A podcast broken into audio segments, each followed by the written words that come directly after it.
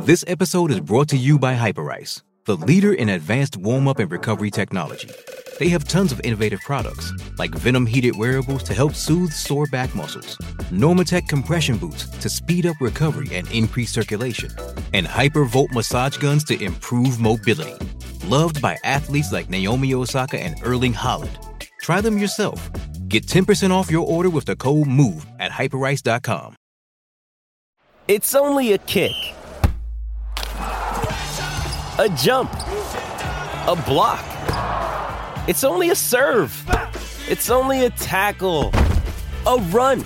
It's only for the fans. After all, it's only pressure. You got this. Adidas. This podcast episode is brought to you by Coors Light. These days, everything is go, go, go. It's nonstop hustle all the time. Work, friends, family expect you to be on 24 7. Well, sometimes you just need to reach for a Coors Light because it's made to chill. Coors Light is cold lagered, cold filtered, and cold packaged. It's as crisp and refreshing as the Colorado Rockies. It is literally made to chill. Coors Light is the one I choose when I need to unwind. So when you want to hit reset, reach for the beer that's made to chill. Get Coors Light in the new look delivered straight to your door with Drizzly or Instacart. Celebrate responsibly. Coors Brewing Company, Golden, Colorado. Bet Saratoga from anywhere this summer with NYRA Bets, the official betting partner of Saratoga Racecourse. NYRA Bets players enjoy world class HD live streaming covering races worldwide, instant replays, exclusive bonuses, and earn points on every bet. New customers that sign up today receive a bonus match on their first deposit up to $200 with promo code SPA. Join today at nyrabets.com and make sure to use promo code SPA to earn your sign up bonus up to $200. Did you know Geico's now offering an extra 15% credit on car and motorcycle policies? That's 15% on top of what Geico could already save you. So what are you waiting for? Your teenager to help around the house? Okay, Mom, I emptied the dishwasher, vacuumed the basement, and folded the sheets out of the dryer. Wait, what? Oh, and next, I'm gonna clean Mitten's litter box. Are we in some kind of prank show or something? That's a camera, isn't it? There's never been a better time to switch to Geico. Save an extra 15% when you switch by October 7th. Limitations apply. Visit geico.com for details.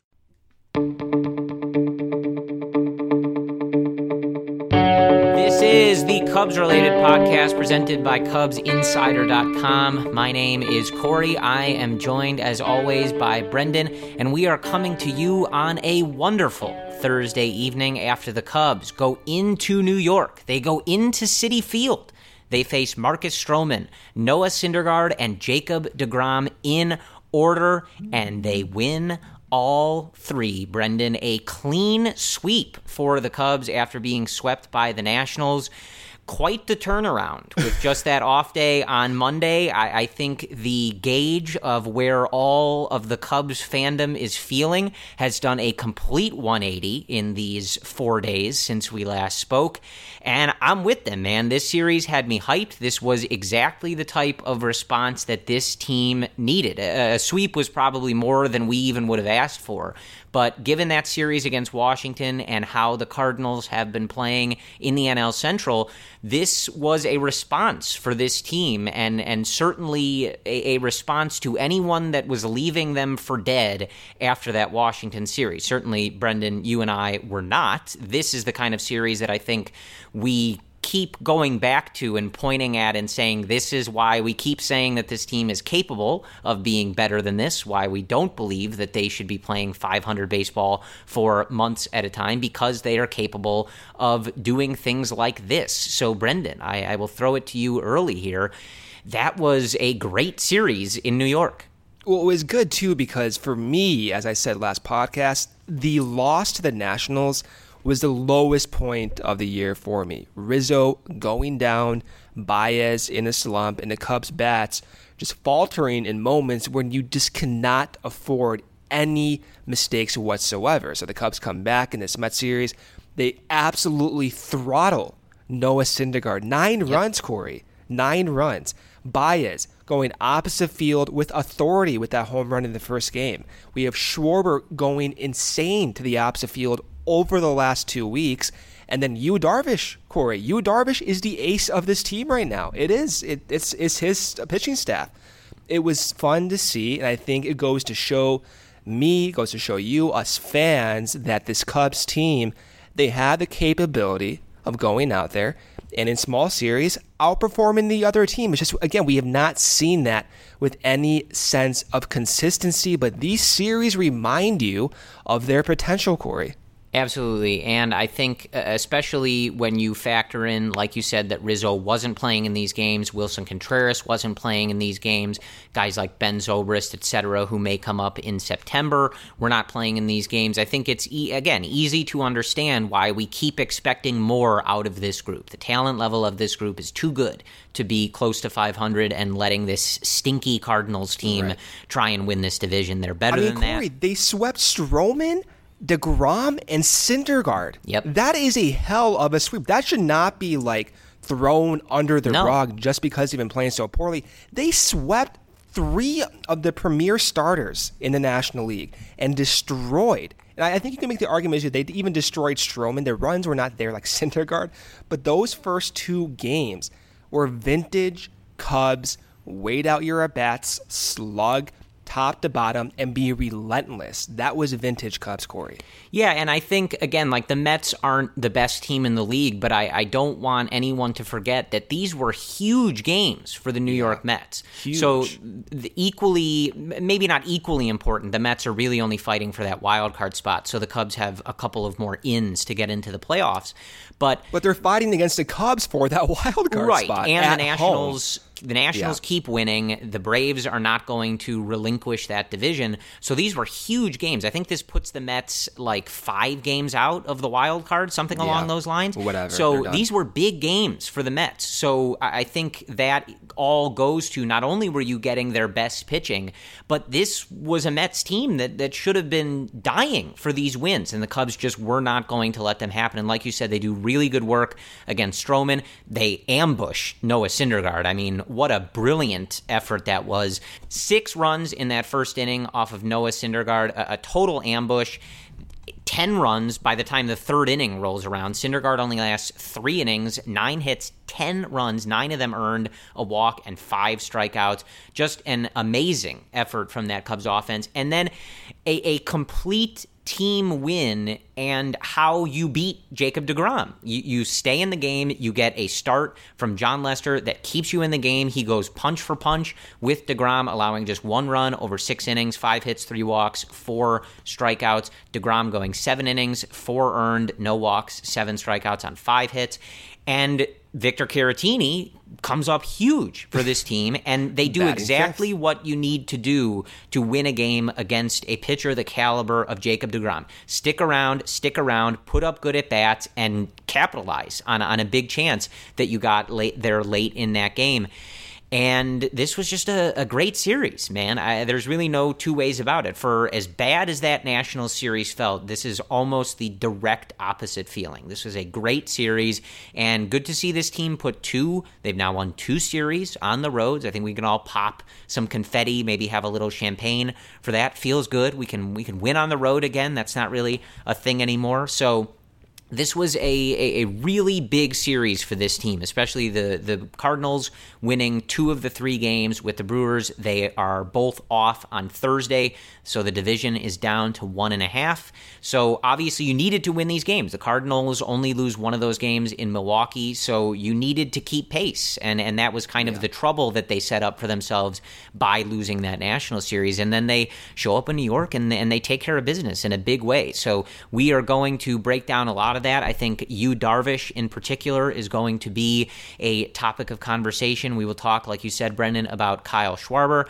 Javy Baez having a, a really nice series, and especially that first game as he's been in a little bit of a slump here.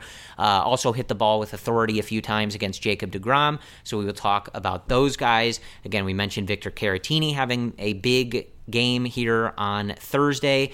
We'll talk about the bullpen as it stands as, as we kind of continue to go through those roles, shuffling a little bit, and anything else that happens to come up in this conversation. But I think those are going to be the main topics. Just a, a quick run through of these games, just to get this out of the way. The Cubs winning 5 to 2 on Tuesday behind the aforementioned arm of Yu Darvish. He goes eight innings, mm. five hits, mm, mm, one earned, one walk, and seven strikeouts. This was a brilliant outing for Yu, Darvish, and you just said it, Brendan. There was no booing. I don't know why they would be alooing because they're not playing anymore. No one in that family. Uh, they were definitely you-ing very loudly. I don't know if it was happening at Citi Field, but uh, certainly the Cubs fans in attendance were doing it, and we were all doing it at home. Big game for Yu, Darvish. Uh, the Cubs getting their runs in this one. They took the lead in the fifth on an Addison Russell two run home run. They add to that lead on a Javy Baez two run home run that made it four to one. That is Javy's 29th on the season. Javy would add an RBI double in the eighth, and the Mets would add a run that nobody cares about in the bottom of the ninth. So that would be all that she wrote. Five to two, the final on Tuesday. Kyle Hendricks, not, or excuse me, Wednesday. Tuesday was the first game. On Wednesday, Kyle Hendricks not great in this one after the Cubs ambush. Like we said, Noah Syndergaard. Hendricks only goes four and two thirds, six earned, one walk, three strikeouts, and eight hits. Uh, probably as visibly upset as he's going to get, which means he just walked off the mound and looked angry. I guess maybe if you were reading into it, uh, but he didn't More seem sad. pleased. I feel like. Yeah, you you know that Kyle's not pleased to force Joe to come and get him Not when the at all, team was no. up ten to one. So Kyle's certainly not pleased, but he has been very good for this team. So he is allowed, just like anybody else, a clunker from time to time. Like we said, the Cubs take a ten to one lead by the time the third inning rolls around. It started in the first, Javy reaching on a fielder's choice, Amed Rosario throwing the ball away, Kyle Schwarber with an RBI double, Addison Russell with a two RBI single, and Ian Happ caps the first inning with a opposite field home run, his fifth of the season. The Cubs would lead six to one after the bottom of the first. In the top of the second, Kyle Schwarber with his 31st home run of the year made it eight to one. Nick Castellanos, Big Nick Energy, with his 20th home run of the season. That made it 10 to 1, again in the bottom of the third. The Mets would mount a bit of a comeback pushed mainly by the bottom of the fifth inning, in which they get the score to 10 to 6. It would get to 10 to 7 in the bottom of the eighth. I got to be honest with you, this was terrifying, this game. This felt like just uh, this really felt like oh yeah you thought that bryce harper walk-off grand slam was let me bad. show let me you. show you yeah let me show you this. Uh, so yeah blowing a 10 to 1 lead would not have been great but that didn't happen. The bullpen that follows kyle hendricks was for the most part very good. David phelps goes a third of an inning. Kyle ryan with a really strong inning he came in and got a huge double play in this game. He picks up his fourth win of the season as a result. Steve Cishek goes two thirds of an inning allowing a hit and a walk Rowan Wick, one and a third, a hit, an unearned run, no walks, and a strikeout. And Craig Kimbrel picks up his 12th save of the year. Again, 10 to 7 final. Thursday, the Cubs winning 4 to 1. It was the Victor Caratini game. JD Davis gave the Mets a 1 to nothing lead in the bottom of the first with a homer off of Jon Lester, but that would be it for the Mets offense. And Victor Caratini would take Jacob DeGrom deep, not once, Brendan, but twice. He takes Jacob DeGrom deep, his eighth and ninth homers of the year, respectively. And that would be all that she wrote for this series and that game. Relieving Jon Lester. Again, Jon went six strong innings, picking up his 11th win of the year. A two strikeout, one inning of work for Tyler Chatwood. Really nice inning from him. A clean, absolutely, just an inning of pitching for Brandon Kintzler, his 17th hold of the year. And a clean with one strikeout save, his 13th of the year for Craig Kimbrel. And that was all that we had for this series. So, like we said, this was a huge effort from this team and a really big bounce back after that series with the Nationals. And Brendan, before we jump into Yu, Darvish, I, I, I don't know how much time we're going to end up talking about it. We have given Victor Caratini, I think, a lot of credit for two people who were not thrilled that the Cubs did not go out and shore up that backup catcher situation in the offseason. I think that you and I have eaten the appropriate amount of crow. I think pretty much every time he has a big game, we say that we were probably wrong about how good he's been and the role that he has played on this team, especially with Wilson Contreras out. Uh, but I do want to read this stat from Stats by Stats. I believe that's Stats Inc. And they say, Victor Caratini gives the Cubs the lead with his second homer of the game, both off Jacob DeGrom. He is the first Cubs player to have a multi homer game off the reigning Cy Young winner since Ernie Banks in 1968 off of Mike McCormick. If you knew that one at home, give yourself a pat on the back because I can assure you that Brendan and I would not have been able to guess that. Maybe we would have pretended that we could have gotten that, but no chance I was ever going to get that. I honestly, I probably would have just said Sosa by default and just seen how that stuck. But regardless, that's a cool stat for Victor Caratini, and that was a huge effort for him on Thursday. Again, with Willson Contreras out, he was playing first base on Thursday, doing everything the Cubs are asking of him, getting in there behind the plate when he needs to. And this was huge. You take whoever can do the damage against someone like Jacob DeGrom, and it was Caratini twice. So a really huge effort for him. But Brendan, I want to get you back in here, and I want you to gush. Just let it out. Just talk to me about Yu, Darvish. There's great news during the pandemic. The new HyperMax oxygen system is here. Doctor approved, clinically tested, at home oxygen for improved health, fitness, and especially your immunity. Go to hypermaxoxygen.com. See how 300% more oxygen purity works wonders in only 15 short minutes. You're home anyway, so why not build your immunity and much more? Hypermaxoxygen.com. That's hypermaxoxygen.com. Little did I know when I joined Kaiser Permanente that it would be on my top 10 list for what has made this year great. I can see my physician, I can be referred to the lab, I can then be referred to the pharmacy, all in the same building. You, have got it all. I mean, it's, it's quality of care, it's compassion of care, it's convenience of care. It's terrific. Every medical case is unique. Kaiser Foundation Health Plan of the Mid-Atlantic States, 2101 East Jefferson Street, Rockville, Maryland, 20852. I mean, what else can we say about this guy? You cannot predict what Yu Darvish is going to throw.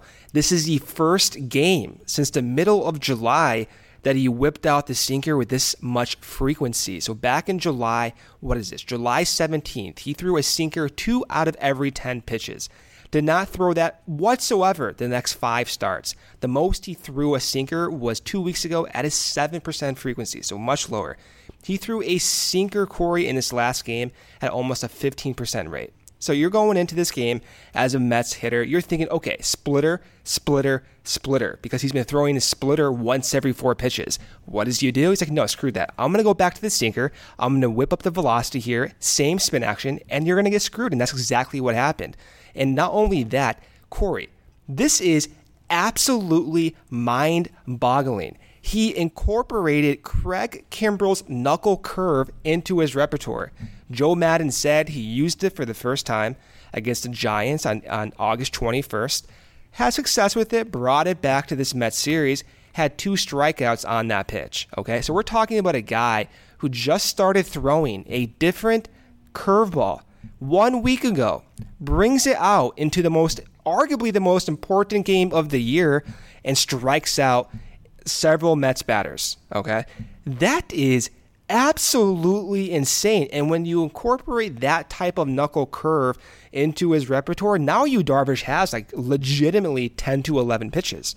And you can mix and match and keep these teams off balance. There's no telling what Yu Darvish is going to throw on a weekly basis. All these other aces, you know what they have. They either have four to five pitches, one of those four to five pitches is going to be one of those excellent secondary pitches. Yu Darvish has 11 pitches. He has multiple sliders, three curveballs, a splitter, a four seamer, a sinker, a changeup. Corey, This guy is insane, and he is the ace of the Cubs staff right now. He's commanding his fastball. He walked his first batter uh, in what 130 batters faced, whatever that number was. 142. 100 and Corey, 142 batters Yeah. faced since Yu Darvish walked someone.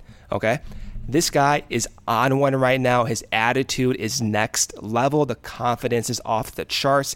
He's going on Twitter. He's ba- not bashing people, but but defending himself. I love it. Absolutely love it. If the Cubs get to the playoffs, sure, why not? Game one, Yu Darvish giving them ball. I absolutely love what this guy is doing right now.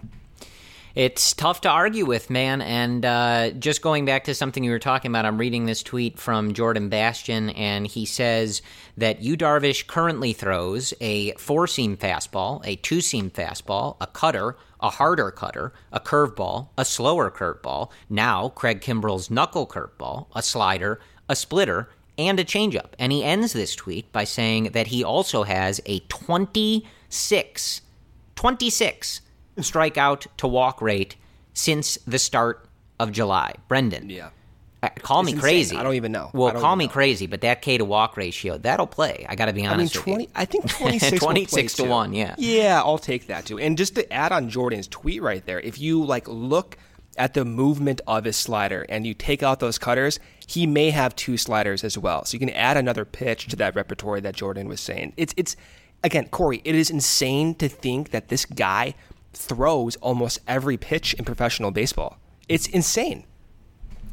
Yeah, and really something to to hear that story about Kimbrel telling that to him. I know Kimbrel was kind of uh, marveling at the fact that Darvish was able to learn that and incorporate it so quickly and just start striking week. guys out with it. I, I mean, that's really quite something. So.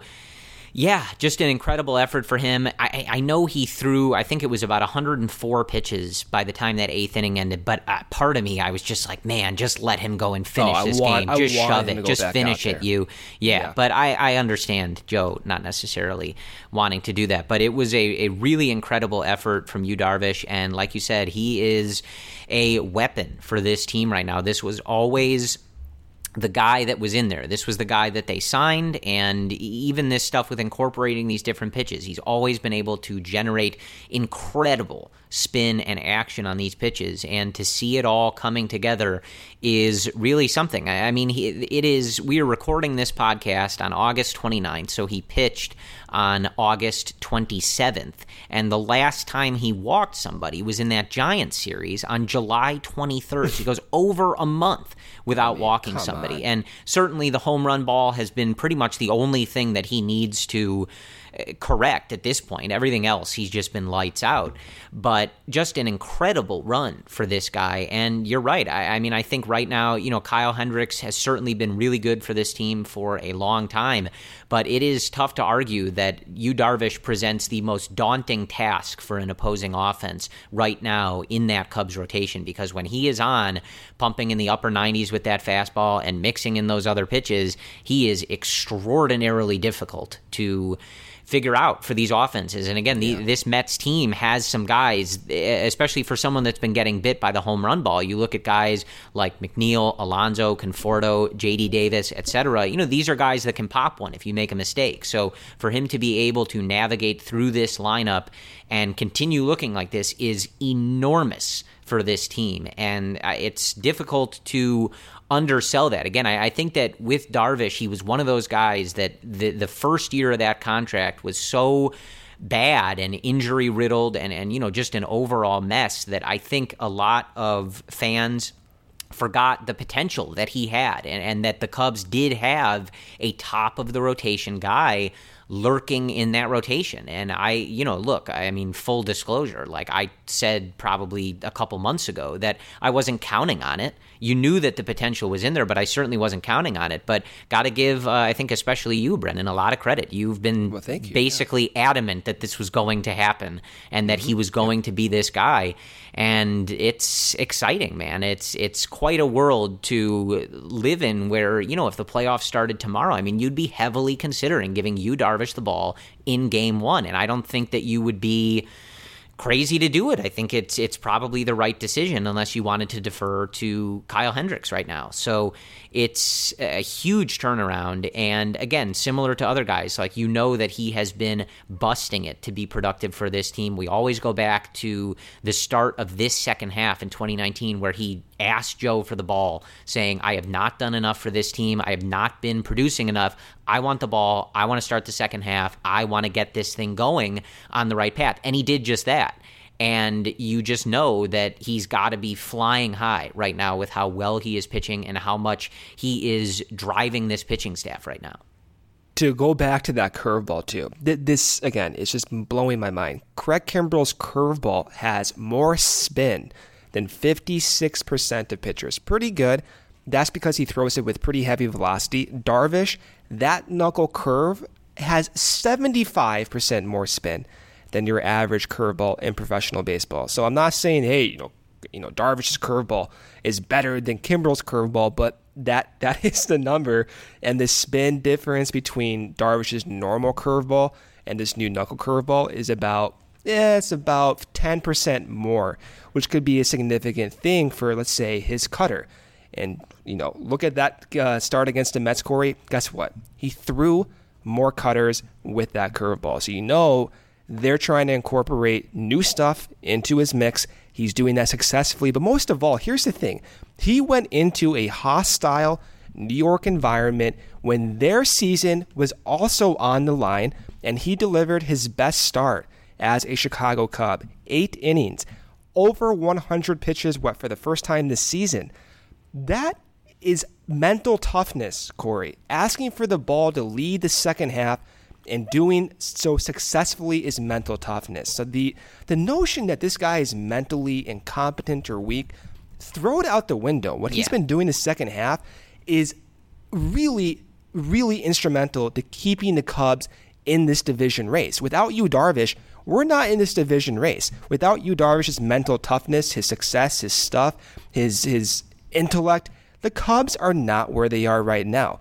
Credit should be given to Yu, Darvish for keeping this Cubs team up in that division race because without him, who knows where they would be right now.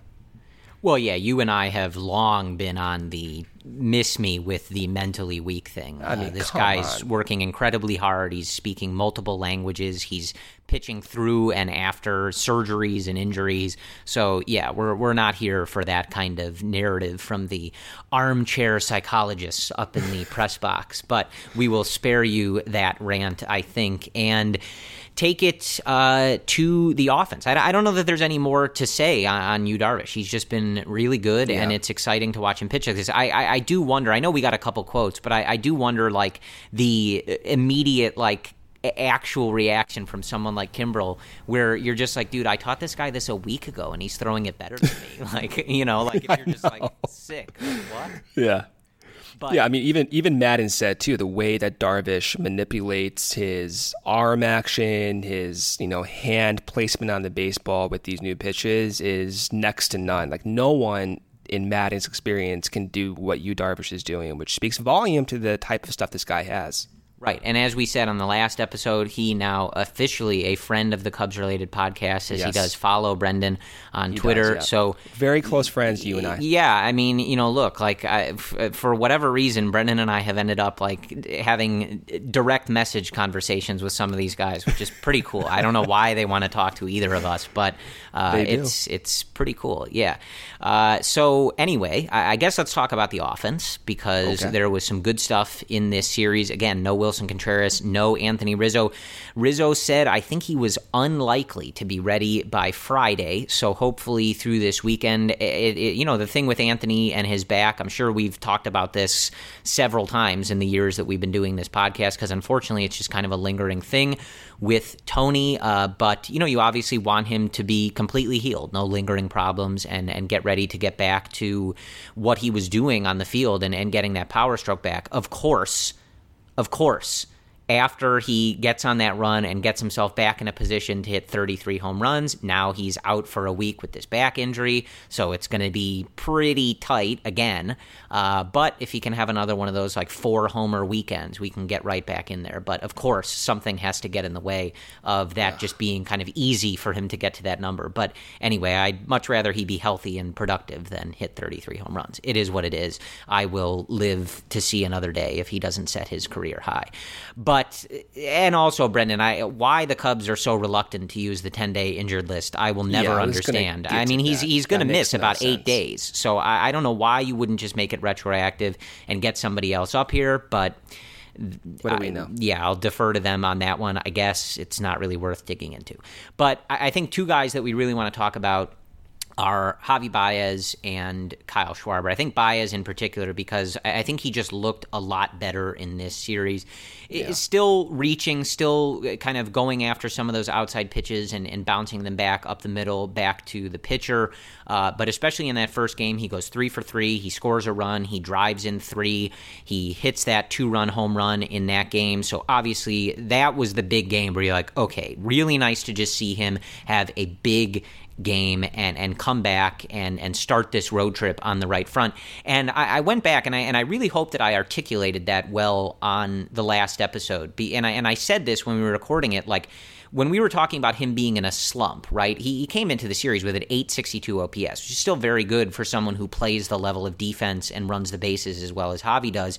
But the, the whole point of that discussion was basically that the way this team has performed and the way that they're built you feel it when one of those big guys, be it Baez, Bryant, Rizzo, etc., you feel it when they're in a slump. Not that it's a knock on Baez because he's still having a very good season, but when they're not playing at that top tier level like Baez was in 2018, this offense feels it. You just kind of feel those slumps uh, weighing down the lineup, whether it's fair to those guys or not. So it was just really good to see Javy start this series on such a strong note. Obviously, uh, you know, some huge hits in that first game. He goes one for four in the game on Thursday against DeGrom. So overall, he goes 0 for 5 in the second game, but overall, a, a, nice series from Javy. He's still probably coming out of that slump a little bit, but it was, I think, really important for him to have the game that he did on Tuesday. Yeah, and uh, there were there were some injury concerns with Javy during that slump. And I think you and I kind of were on the opposite side of that thought process, thinking, okay, he is healthy, just because the underlying peripheral still looked pretty Javy ish. The only difference was that he was making more contact outside the strike zone, like we talked about. So that signaled to me that Javy was healthy, but just overreaching and trying to compensate for the scouting report, which is throw outside the zone Javy's going to chase, and now what is Javy doing? Well, I'm going to go and try to make contact against those pitches.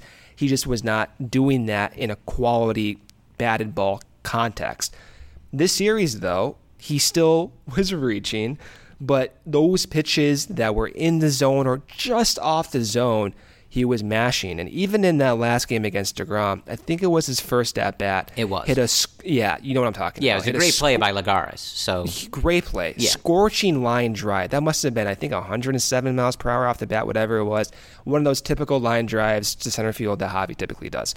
So I think the the numbers were good for Javy this series, but even the outs he made were loud outs. And with Javy looking healthy and having the power to the opposite field that he displayed, there's no reason to believe another hot streak is imminent. I think this type of player, you know, if you make a mistake, he's going to make you pay for it. So if Javy keeps doing what he's doing, the numbers are going to go up eventually, just how it works for Javy. A lot of the numbers are similar this year to last year in terms of plate discipline, in terms of power. And I think with Javy, too, you can't put it past this guy to keep improving, even like right now in September. And again, just to see him come off a series against the Nationals, that was just not good. Just not what we were used to seeing Javy do.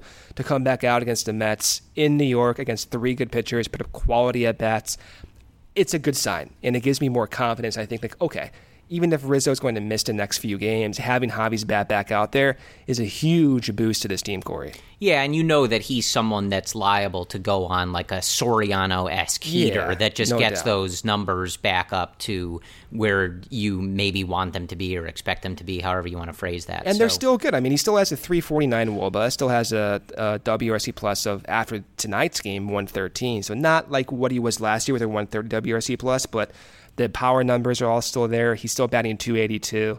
It's just a matter of like having three to four games strung together, and those numbers look identical from last year. Yeah, so before we jump into Kyle Schwarber, who had a huge game in that uh, Wednesday game against Noah Syndergaard, I just want to throw out this note from Christopher Kamka. We mention him all the time uh, on Nicholas Castellanos. He hit his ninth home run in game number 79 with the Tigers in 2019. Number nine for the Cubs came in game 25. So I, I think all of us putting our bets that he would hit more home runs. Obviously, Wrigley Field playing a large part at this, even though number nine was in Citi Field, uh, looking pretty good. Uh, you know, kind of hoping that Castellanos would come over, get that boost being in a playoff race and playing in a, a ballpark that's more apt to reward his swing. That has certainly been the case, and obviously uh, a lot of fun to watch. So. I just want to talk Schwarber a little bit. Uh, he goes two for four. He drives in three. Again, a, a big home run in that game on Wednesday, a big double in that game to kind of that, that was kind of the first big hit. Javy scores the first run uh, on the fielder's choice in that first inning, but Schwarber with the double that made it two to nothing was kind of the first big hit off of Noah Syndergaard that kind of got that whole thing rolling there for that six run first inning. Again, he follows in the second inning with his 31st home run of the year. So, just uh, again, good to see him doing that. And I think when you have him in the middle of that order, especially with Rizzo out, Contreras out, and, you know, like we were talking about, Baez trying to work himself out of a little bit of a slump there that's what you want to see from Schwarber, man. Like just slugging and helping this team crack the scoreboard with some big hits. And it was uh, very nice to see him do that. He's got his OPS over 800 now on the season, 814 to be exact. So, you know, look, if he's, if you're an batting average person, you're just not going to like Kyle Schwarber. I don't know why you would be a batting average person, but there, there's probably no sense in debating that, right? Because it's just you, we're not going to agree on that. Uh, but when you see him going oppo like this, you see him with that 30 plus homer potential. Again, like if you are relying on him to be your cleanup hitter, you know, maybe not the best spot, but when you have someone as dangerous as Schwarber lurking in the middle to back portion of that order, it can be lethal. And it was against Noah Syndergaard. In that game on Wednesday, he gets through Castellanos, Bryant, Baez, and then there's Kyle Schwarber waiting for you. So it doesn't get any easier. And if you make a mistake after getting through all those guys, you've still got the Hulk, Kyle Schwarber, to deal with. And I know that uh, our editor in chief of CubsInsider.com, Evan Altman, was ha- hammering, pun intended, home the Hulk smashing Thor uh, situation that you had there. I, I imagine that that was the most fun that Evan has had writing headlines and stuff for Cubs Insider in a long time. Uh, but just, you know, again, good to see those guys in particular in Baez and Schwarber play such a huge role in this series. Big hits, timely hits, and showing what they can do, you know, and I think why sometimes this Cubs lineup feels deeper than it does at other times because when you have all these guys rolling at once, it's it, it can be a really difficult task for a pitcher to get through. And like you said, Brendan, this effort specifically on Wednesday was relentless. That was that that keyword, that buzzword, that word of the day that we have heard for a while now that was missing from the Cubs offense. You really felt that on Wednesday. Yeah, with Schwarber, you mentioned the batting average, right? Like one issue that Schwarber has, and a lot of lefties have it too, is that shift. So Schwarber's not going to be your fast guy, and he pulls the ball pretty often, and he hits the ball really hard. That's a recipe for a low BABIP, and you saw that this year. Right now, his BABIP, as it stands, is 240. Okay, last year was 288. That's extremely low and you have to assume that that is because of this defensive shift. So what is Schwarber doing now that he's having success over the last month? Well, he's not pulling the ball as much as he used to. He's pulling the ball at a 39% clip up until a few weeks ago. Courtesy of Brad on Twitter at BallsKWOK, he pointed out that Schwarber over the last successful stretch is going to the opposite field way more often. So his pull rate is now recently has been 29%. Again, that compared to 39% on the overall year. And then going and looking at the expected weighted on base average numbers, typically Schwarber again gets screwed because of those shifts. But now in the successful stretch, he's outperforming that to be what is expected for the first time I can ever remember, to be honest with you. So Schwarber's getting those base hits now because he's going to the opposite field with authority. Corey, where has his last two home runs been? To the opposite field. And even on that one double down the right field line against Syndergaard, you know, he reaches out, takes advantage of that, I think it was a changeup, whatever it was, and drives it. But at least you know his approach is going oppo, oppo, oppo, or dead center to oppo, and that's paying dividends. So I think, yeah, like batting average is not the end all be all stat. But with Schwarber, you want him to get on base more by hitting the ball and not getting screwed by these defensive shifts, which I hate. And I think him going to the opposite field over the last few weeks has been an enormous sign for Schwarber and fans. I think going into September, if he keeps doing this, like he could be one of the better hitters in the league. Corey, he has a hard hit ball percentage better than 97% of Major League Baseball. 3% of hitters hit the ball harder than Kyle Schwarber. There is no reason why this guy has a two, uh, 28 batting average. Yeah. He should be way higher than that, right? So getting that hard hit ball to the opposite field, that is going to be a huge thing for him. And you're going to see the numbers go right up. I guarantee it. Yeah, and kind of taking a page out of Javy's book. Javy, who has No been wearing the opposite field out, especially on those home runs throughout the 2019 season. So good to see some of these guys changing their approach. And, you know, like you mentioned, like, yeah, I'm sure Schwarber is sick and tired of getting so many hard hit balls taken away by that shift. And very cool and, and good to see him making that adjustment, especially mid season like this. Obviously, that's that's never easy. So good to see the results showing up for him as he's trying to, you know, deliberately uh, make that adjustment. And worth pointing out, since I mentioned Rizzo's, 31 is Kyle Schwarber's new career high in home runs. So, congratulations to Kyle for setting that record.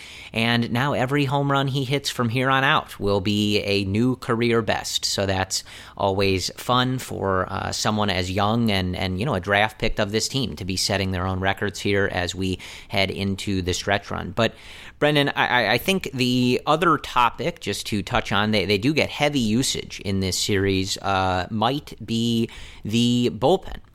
And uh, you know, again, we, we see uh, a lot in the Darvish goes eight innings. We only get Brandon Kintzler in that game, uh, but after that, we we see a, a, good handful of these relievers. And I, I, think it's maybe just a good spot before the Cubs head home here to play the Brewers at Wrigley Field this weekend, just to do another like heat check. Where are we with some of these guys? What is maybe our hierarchy in the bullpen right now? I, I think before I throw it to you, one thing that really sticks out, I think Craig Kimbrel looks great. And his command at times looks a bit lost, right? He runs, you know, some pretty a lot of full counts, a lot of 3-1 counts, etc.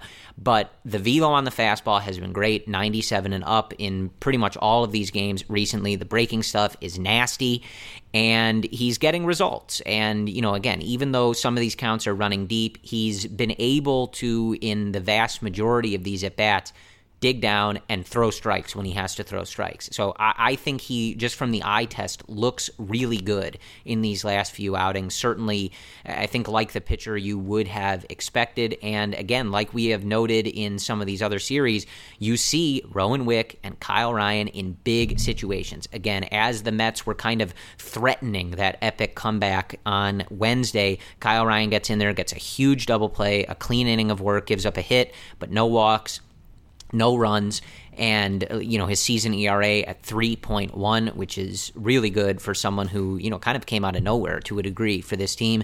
And Rowan Wick, one and a third, he gives up an unearned run, just one hit, strikes out one, and again, you know these guys are coming in against good hitters and guys who have put up big numbers for this Mets lineup, and they are getting the job done. They are getting experience in these high leverage innings, and I think it's going to be invaluable for them as we go forward. Brandon Kintzler continues to look good. He gives up a home run in that game on Tuesday, but he comes back with a clean inning on Thursday. Actually, even goes a batter long as Kris Bryant threw one away that would have gotten him out of the inning, but Kintzler bounced back and gets out of it anyway.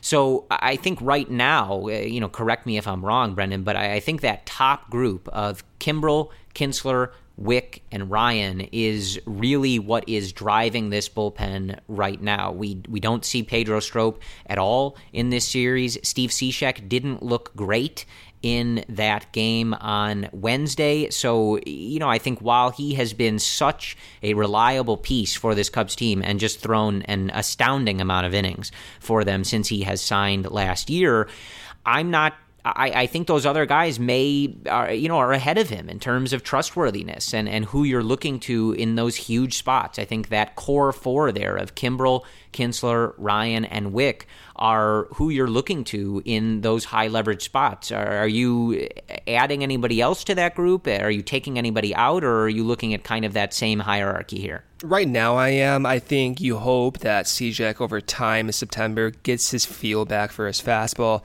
Yeah, since coming, coming back, off an injury too, right? Yeah, I mean, since coming back from that injury, his velocity's been down. I mean, in July he was throwing 91.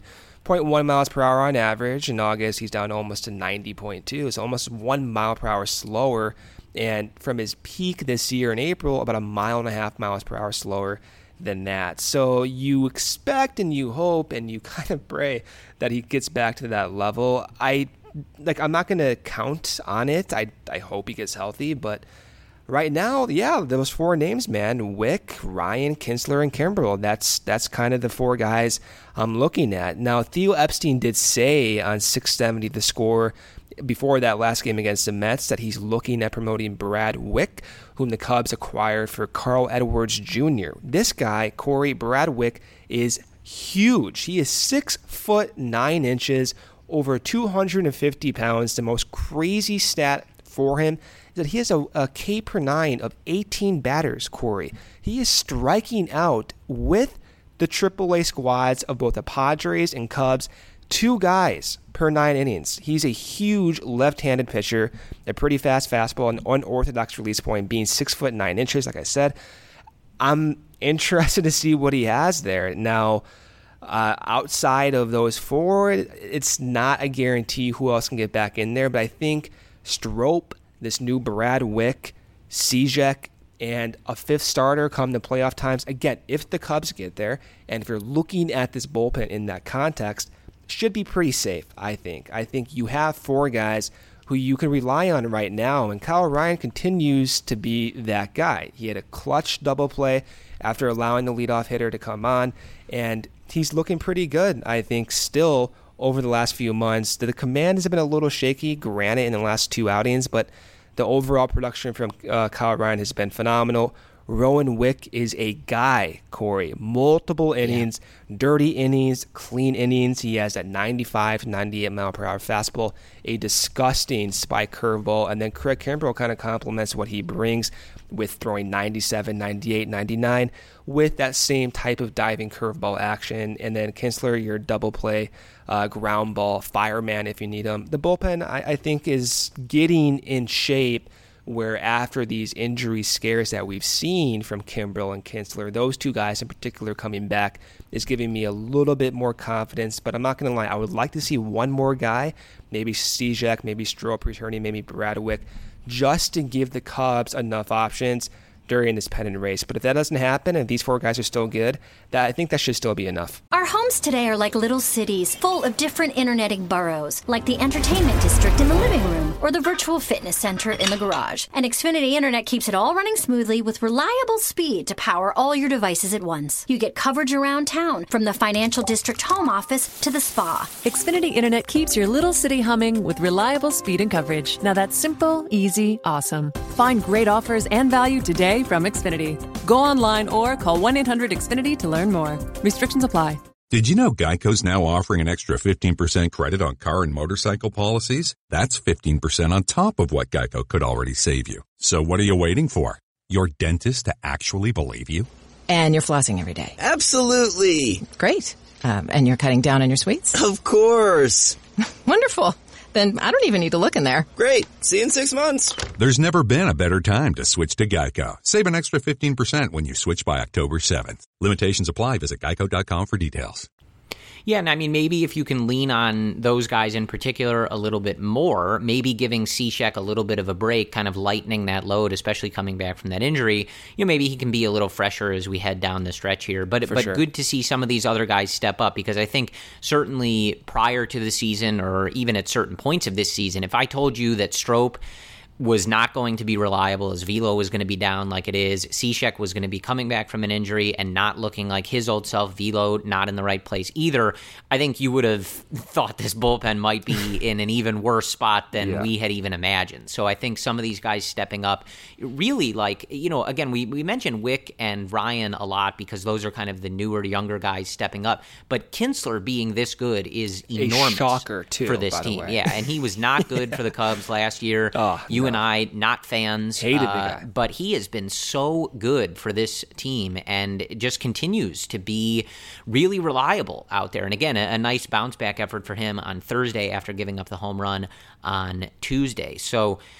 Yeah, uh, all all things considered, uh, this was a good effort. I think from all, a lot of these guys in the bullpen. A really nice outing from Tyler Chatwood, and just sort of a, a random note, but I, just because you were talking about uh, the, the size of some of these guys, but there, there's a really good picture from another friend of the podcast, MBD Chicago, who, if you're not following, you really should. Great Cubs pictures, uh, but he just has this picture of Rowan Wick. The dude has massive Dude. Arms, like He's tree huge. trunks for I arms. know. He's huge. like literally like twice the size of my entire body. I was Yeah. like blown away. I know he looks big on TV, but but MBD Chicago has this one picture where his his like bicep is is showing as he's pitching, and you're just like, oh my god, I know. this guy's arms are huge.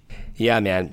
We, we've been calling for Wick, right? Like you and I in particular have been wanting to see more of Wick since May. And we were puzzled, like, why is Wick not getting these opportunities Yeah. with those types of numbers? So he's getting his opportunity, but amplifying that chance. And now he's your high leverage, late inning guy. And I don't think any of us have a problem with that.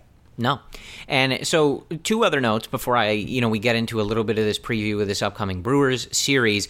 Uh, the first, and I, I don't want to delve into this conversation because we, we've had it a lot, and I, I don't know that I really have the answer for you, but you're going to have to find a different leadoff hitter. It has to There- Jason Heyward was Time's having a up, yeah. really nice season in the you know the fifth spot, sixth spot, and this leadoff thing is cratering his season. Uh, I think pitchers have made adjustments to him. I think Jordan Bastian was was pointing out that he's being pitched a lot inside. Heyward was that having was a lot of yep. success.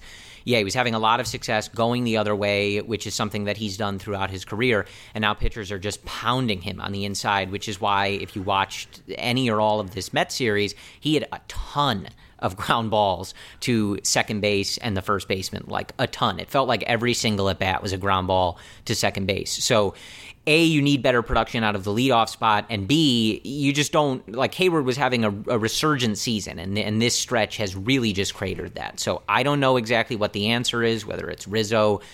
Bryant Contreras, I don't know, but you need better production there. So maybe look for a change to be coming there or for them to try something different. And I just want to throw this out there. It, Joe, if you're listening, I'm not asking you to bring Almora back up to put him there. No, all right. I want that very that. clear. Please okay, this is this is a, a beggars can be choosers situation. I do not want that. I want that very clear.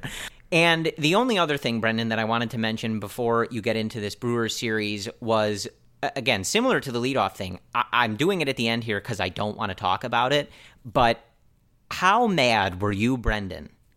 Two scoreless innings with two strikeouts from Brad goddamn Brach against this offense. I was fe- it is the most typical thing in the world that he oh was nothing but bad for the Cubs. Just a total mess this entire time comes in lights out two innings against this offense. You I- I knew mean, when that happened, though. Like, you, like that's that's how that's how So this works. Corey. So typical. Yeah, disgusting. I just wanted to throw that out there, Brad. We don't miss you, but that was so annoying. And and just all right, fine. A third thing, real quick, that Caratini pimp job on Yeah. the second Jacob Degrom home run, which is I got to be honest with you, not a sentence that I was expecting to come out of my mouth, but a really pleasant one. Uh, oh man, am I here for that? He leaned back.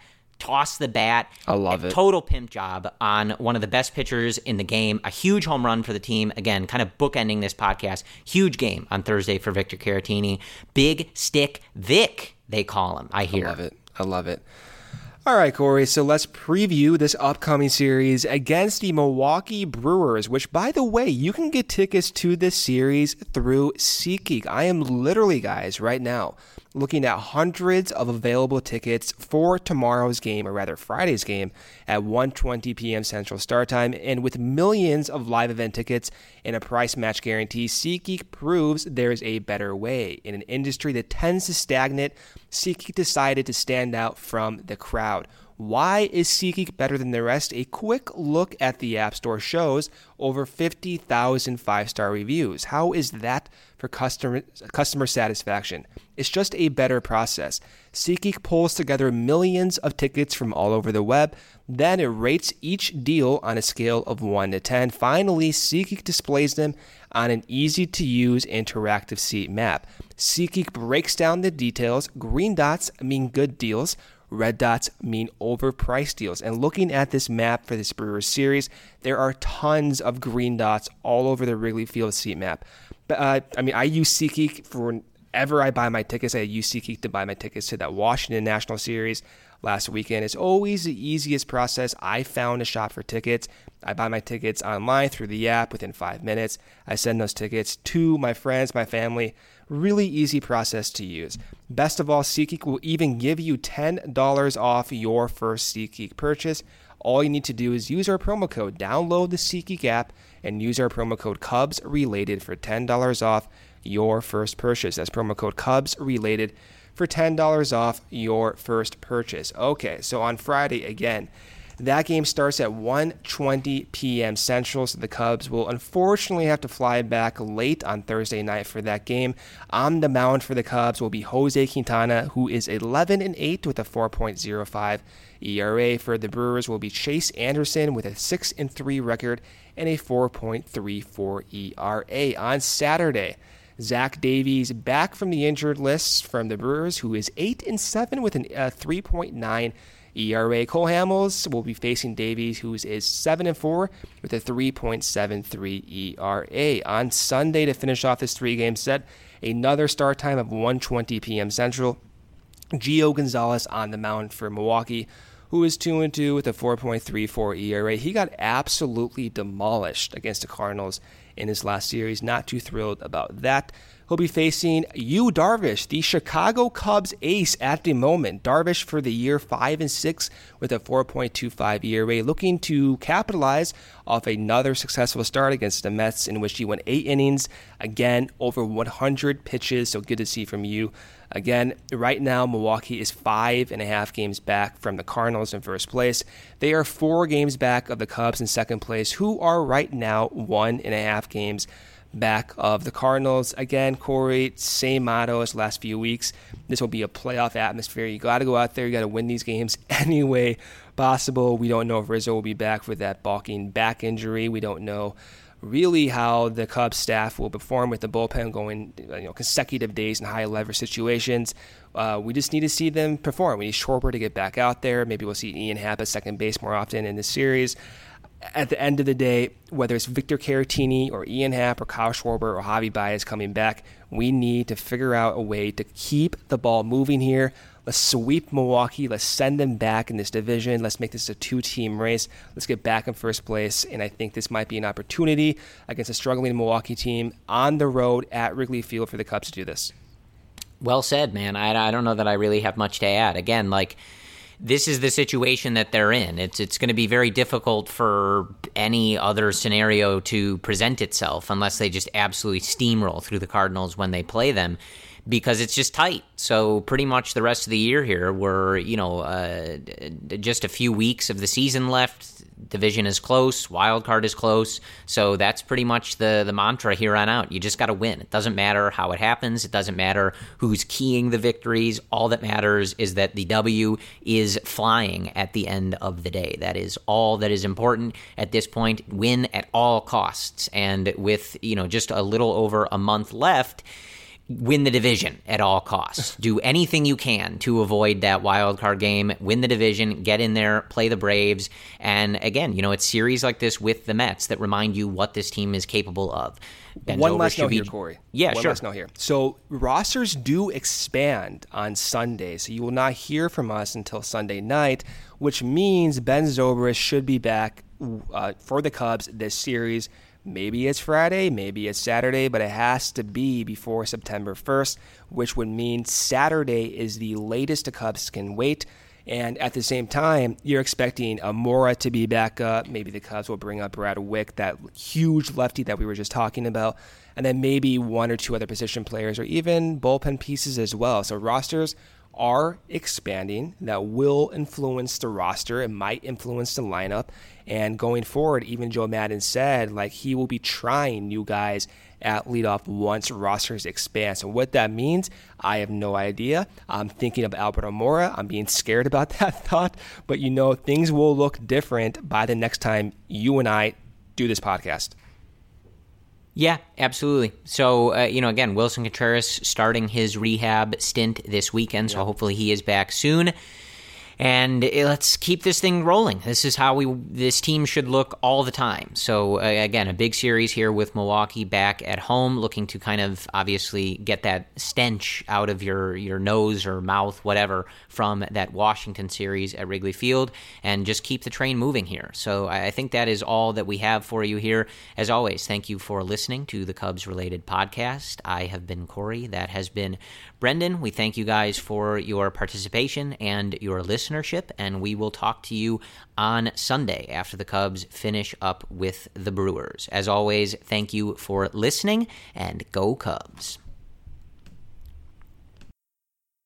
Keep all your entertainment options centered with Xfinity X1. Access live TV, Netflix, and now Hulu and Peacock. Ah, streaming Zen. Now that's simple, easy, awesome. Go online or call 1 800 Xfinity today. Restrictions apply. Netflix, Hulu, and Peacock memberships required. Keep your whole home running like clockwork from the office to the game room with Xfinity Internet. You'll get the best in home Wi Fi experience with reliable speed and coverage. Now that's simple, easy, awesome. Go online or call 1 800 Xfinity today to learn more. Restrictions apply. The all new Toyota Highlander is designed to go Highlander. What's go Highlander, you ask? It means amplifying your comfort with available premium leather interior and ventilated seats, and amplifying your groove with an available booming 11 speaker JBL audio system. Or even amplifying your crew with roomy seating for up to eight. Don't just go, go Highlander in the all new Toyota Highlander. Toyota, let's go places. JBL is a registered trademark of Harman International Industries, Incorporated. It just doesn't feel like summer without an ice cold Coca Cola in your hand. Stop by your local convenience store today and grab a 20 ounce bottle of Coca Cola or Coca Cola Zero Sugar. Or pick up even more delicious refreshment with a 20 ounce bottle of Diet Coke, Sprite, or Fanta. So, no matter how you soak in that summer sun, at home or on the go, grab an ice cold Coca Cola today and enjoy. Sugar Ray Leonard, Roberto Duran, Marvelous Marvin Hagler, and Thomas Hearns. Legends, whose four way rivalry defined one of the greatest eras in boxing history. Relive their decade of dominance in the new Showtime sports documentary, The Kings, a four part series premiering Sunday, June 6th, only on Showtime. Ah, mmm. The first taste of rare bourbon you finally got your hands on. That's nice. At Caskers.com, we make this experience easy. Caskers is a one-stop spirit curator with an impressive selection of exclusive, sought-after, rare, and household names in the realm of premium spirits and champagne. Discover the top flavors of the year now by going to Caskers.com and using code WELCOME10 for $10 off your first purchase. Get $10 off your first purchase with code WELCOME10 at Caskers.com.